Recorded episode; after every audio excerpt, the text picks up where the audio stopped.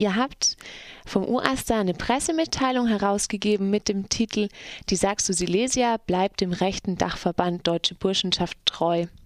Und bevor wir dazu kommen, möchte ich gern beginnen mit einem kleinen Rückblick, was in Freiburg beim Thema Burschenschaften oder Studentenverbindungen los ist.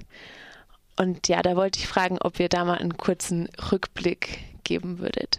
Genau, also wir können gleich mal anfangen. Also kurzer Rückblick wird sich jetzt auf die letzten zwei Jahre beziehen. Da gab es zum einen ähm, 2011 im November einen Vortrag mit Jörg Kronauer, den wir vom UASTA veranstaltet haben. Da ging es vor allem eben um eine Aufklärung, was sind Studentenverbindungen, was sind Burschenschaften. Und da lief das damals so ab, dass äh, ganz, viel, mass, äh, ganz viele Burschenschafter vor der Tür standen, massiv ein ganz krasses Drohszenario aufgebaut haben. Ähm, die Leute äh, hatten dann Angst reinzukommen, die haben fast die Tür eingetreten, nachdem sie dann nicht reingelassen wurden, ähm, sind sie nach draußen und haben die Leute angefangen abzufilmen, haben da also ein extremes Drohszenario aufgebaut und da haben die Leute dann direkt gemerkt, was sie von Burschenschaftlern zu halten haben.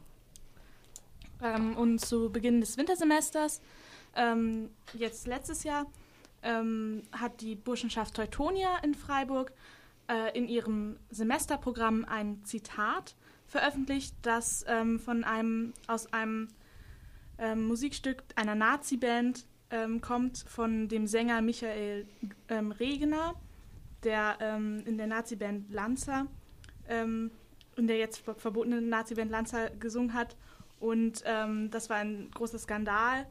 Und das war nicht der erste der Burschenschaft Teutonia, weil sie schon, ähm, als rauskam, dass der alte Herr, ähm, ha ähm, Klaus Harsch, der eine Anwaltskanzlei betreibt, ähm, zusammen mit zwei ähm, Anwälten, die gleichzeitig in neonazistischen Rockbands Sänger sind, betreibt und äh, unter anderem auch Nicole Schneiders ähm, als Mitarbeiterin hatte. Nicole Schneiders ähm, verteidigt Ralf Wohleben, einen der ähm, Angeklagten im NSU-Prozess.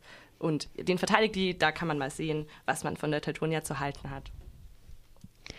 Gab es denn aufgrund dieses Nazi-Zitats einen Ausschluss ähm, von Mitgliedern der ähm, Teutonia?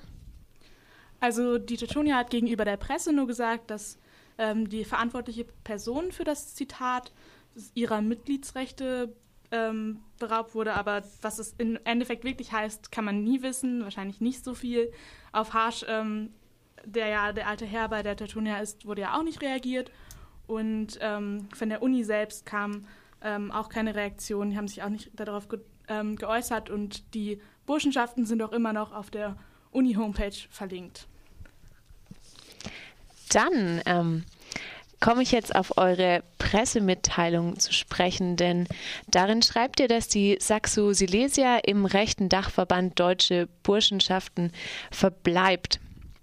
Warum kritisiert ihr das scharf? Ja, dazu ist vielleicht ganz kurz einen Überblick zu geben, was man vom deutschen Dachverband, der, äh, vom rechten Dachverband der deutschen Burschenschaften zu halten hat.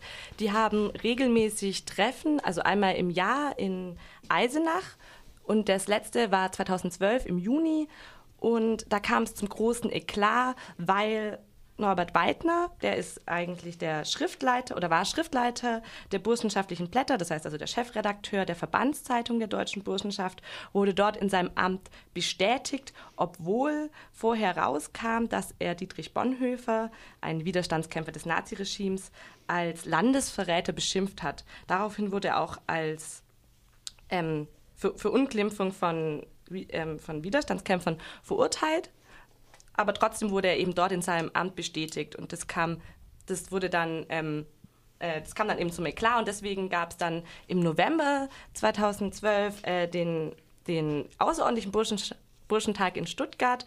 Und da wurde zwar Norbert Weidner nicht mehr im Amt bestätigt, aber das kann man als rein taktische Maßnahme verstehen, wenn man beobachtet, was da sonst noch so passiert ist. Zum Beispiel wurde, also der Nachfolger Weidners ist Michael Paulwitz, der seines Zeichens in der ähm, Redakteur der Jungen Freiheit ist, einer rechten, rechten Wochenzeitung und Mitglied bei den Republikanern ist.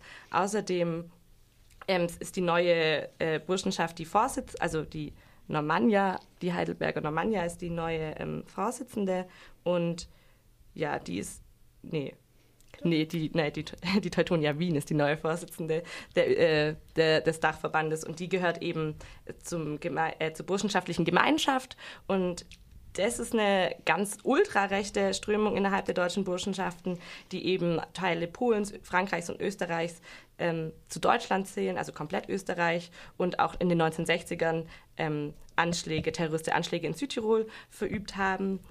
Genau, und Deswegen sind auch im Zuge dessen äh, ganz, ganz viele Burschenschaften ausgetreten aus dem rechten Dachverband. Was mir jetzt nicht sagen, also ich würde nicht sagen, dass sie ausgetreten sind, weil es ihnen tatsächlich zu rechts ist, sondern weil die in der Presse immer stärker in Verruf geraten sind. Also das würde ich auch als rein taktische Maßnahmen werten. Aber die Saxo-Silesia hat eben jetzt aktuell wieder bestätigt, dass sie weiterhin Teil der deutschen Burschenschaften bleibt. Und das kritisieren wir eben scharf, weil das wäre irgendwie das Mindeste gewesen, was die Saxo-Silesia hätte tun müssen. Genau, ihr schreibt ja auch äh, in eurer Pressemitteilung, dass am Dachverband zu kritisieren ist, dass sich da die Rechtsaußenbünde gegen die Rechtskonservativen durchgesetzt haben. Genau.